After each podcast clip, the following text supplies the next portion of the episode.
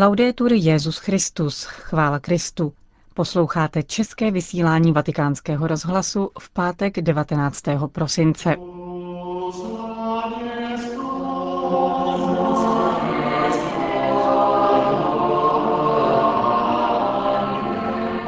Přehled aktualit z Vatikánu a ze světa a pravidelná promluva otce kardinála Tomáše Špidlíka. To bude náplní našeho dnešního pořadu, ke kterému vám od mikrofonu přeje příjemný poslech Johana Bromková. Zprávy vatikánského rozhlasu. Vatikán. Benedikt XVI. přijal členy pracovního úřadu svatého stolce v čele s jeho předsedou kardinálem Markizánem. Úřad, který 1. ledna oslaví 20 let činnosti, zřídil Jan Pavel II. A jak papež připomněl, jeho úkolem je dohlížet na sociální práva vatikánských zaměstnanců, ale také na formaci personálu i řešení eventuálních konfliktů mezi zaměstnancem a zaměstnavatelem. Svatý otec zdůraznil, že zaměstnanci úřadu svatého stolce tvoří rodinu spojenou týmž posláním, totiž pomáhat Petrovu nástupci v jeho službě obecné církvy, v tomto smyslu je také povoláním, které má být pěstováno v evangelijním duchu jako konkrétní cesta ke svatosti, řekl papež. V závěru Benedikt XVI. připojil vánoční přání. Zahrnul do něj také všechny ty, na které dopadla finanční krize. Il bambino Gesù Dítě Ježíš, které se ve svaté noci v Betlémě stalo člověkem, aby vyšlo vstříc našim těžkostem, kež dobrotivě pohlédne na ty, kdo jsou těžce zkoušeni touto světovou krizí a probudí ducha pravé solidarity. Vatikán. Svatý otec jmenoval nového biskupa německého Minstru, stal se jím monsignor Felix Gen, dosavadní biskup Essenu. Biskup Felix Gen se narodil v roce 1950 v trevírské diecézi. Filozofická a teologická studia absolvoval v Trevíru a v Řeznu. Na kněze byl vysvěcen v roce 1976. Po dvouleté praxi ve farnosti se stal vícerektorem Trevírského semináře, kde posléze působil také jako spirituál. V roce 1989 byl zvolen představeným mužské větve tzv. Johannesgemeinschaft, založeného kardinálem Hans Urs von Baltazarem. Od roku 1997 působil jako rektor domu svatého Lamberta pro pozdní povolání v Burg Lantershofen. V roce 1999 byl Felix Gen jmenován pomocným biskupem v Trevíru a o čtyři roky později sídelním biskupem v Essenu. Vatikán.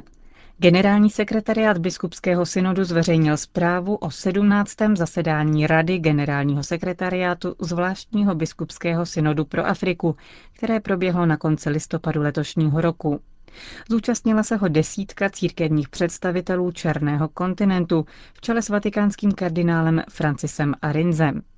Členové rady se navzájem informovali o odpovědích na lineamenta, předcházející vypracování vlastního pracovního nástroje synodu, kterým je tzv. instrumentum laboris. Druhé zvláštní zasedání biskupského synodu pro Afriku bude probíhat pod titulem Církev v Africe ve službě smíření, spravedlnosti a míru. Vy jste solí země, vy jste světlem světa. A je plánováno na 4. až 25. října příštího roku. Instrumentum Laboris synodu v definitivní verzi předá Benedikt XVI. během své apoštolské cesty do Kamerunu v březnu 2009. Brusel. Zklamání nad tím, že Evropský parlament nepřipustil diskusi o neděli jako o svátečním dnu, vyjádřila Komise episkopátů Evropské unie, Komese. Diskuse měla proběhnout v rámci debaty o unijní direktivě věnované organizaci pracovního času v členských zemích. Výměně názorů na téma neděle zabránil předseda parlamentu Hans-Gerd Petering. V prohlášení k tomuto tématu generální sekretář komise Páter Piotr Mazurkievič vyjádřil lítost nad tím, že od diskuse bylo upuštěno z procedurálních důvodů.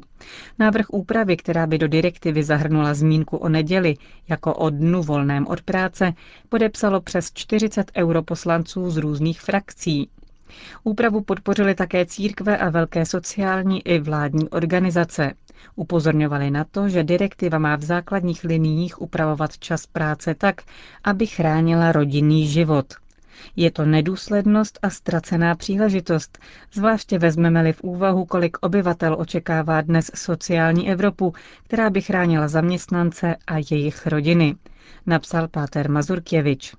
Komise vyzývá také církve, odbory a občanské organizace k další mobilizaci a k vystoupení na podporu této záležitosti, která patří k základním sociálním právům. To byly zprávy.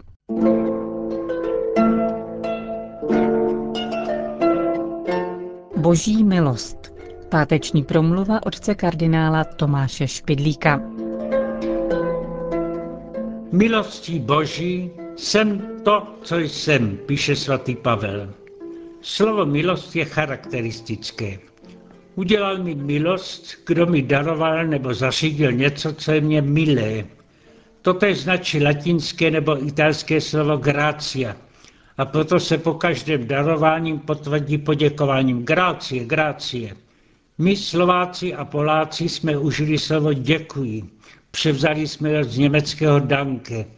Zatím Slovinci a Chorvatci lépe si zachovali starý způsob mluvy, když se odvětšují za dobrou službu slovem chvala.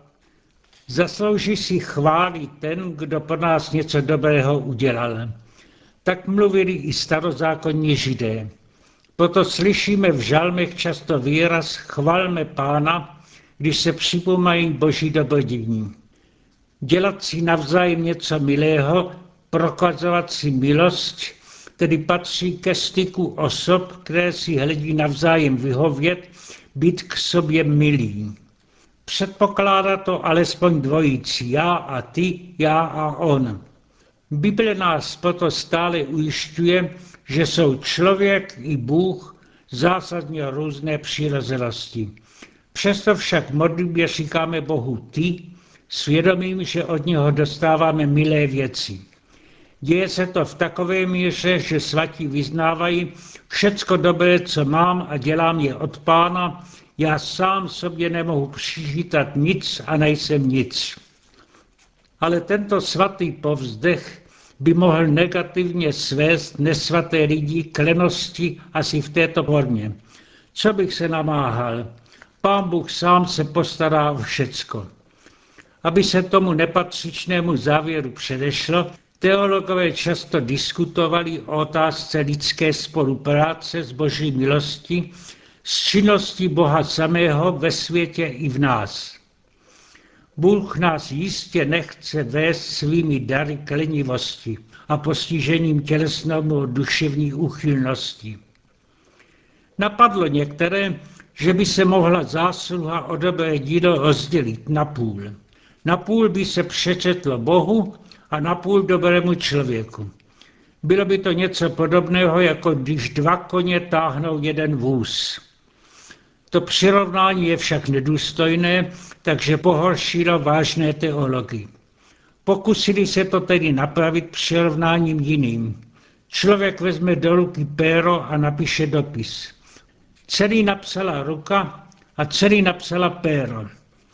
To, co dobrého Bůh sám píše rukou, své božské přirozenosti se musí přičíst jemu samému.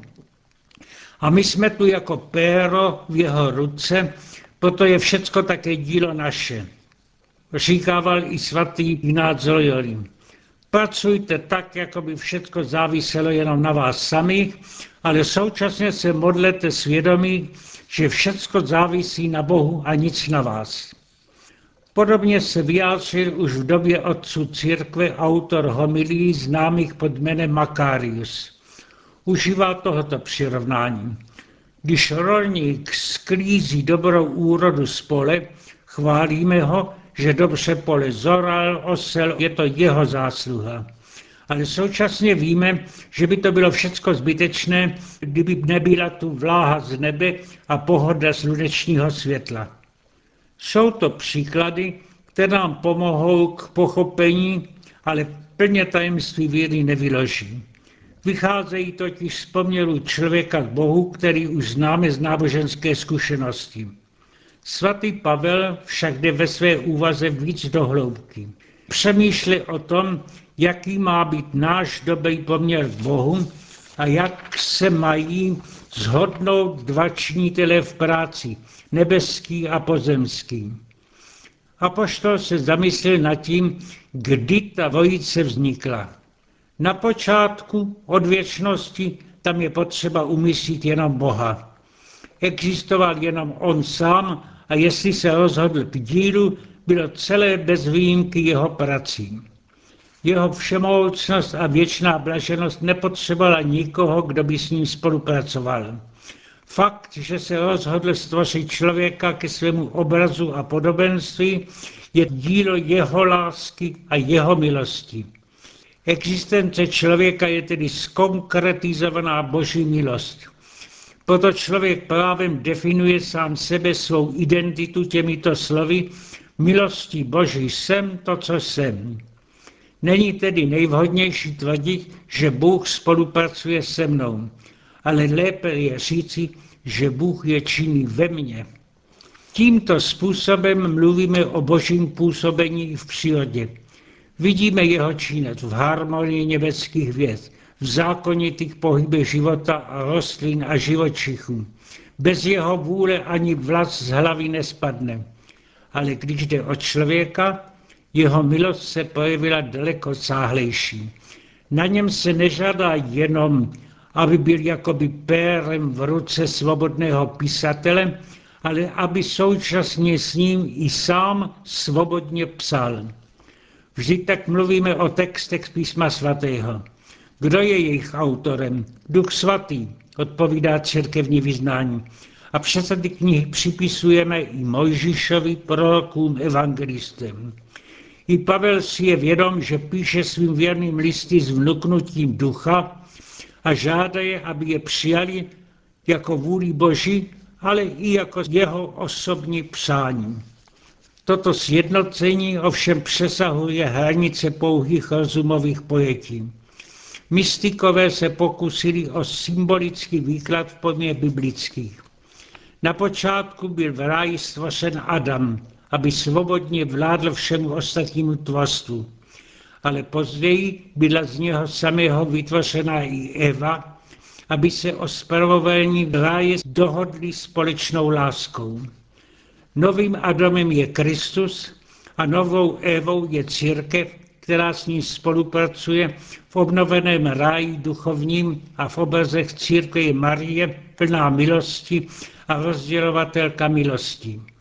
Křesťané se mají stát zbožnými dítky Marie a skrze Krista syny Boha Otce a dědicí nebeského království a všech milostí.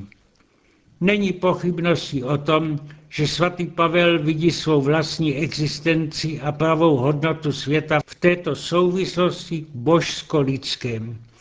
V době, kdy se občané římského impéria cítili a vládci světa, píše Pavel právě jim, Římanům.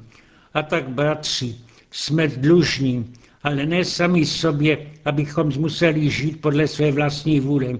Žít žijete-li podle své vůle, spějete ke smrti. Jestliže však mocí ducha usmrcujete hříšné činy, budete žít.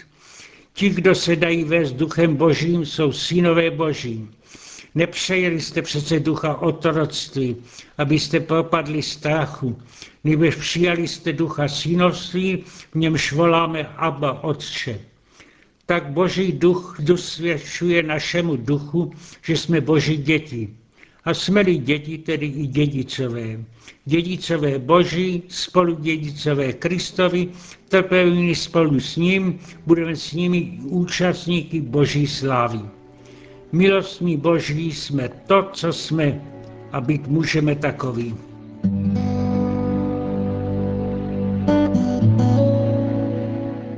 Slyšeli jste promluvu otce kardinála Tomáše Špidlíka a s ní také končíme české vysílání vatikánského rozhlasu. Chvála Kristu, laudetur Jezus Christus. thank you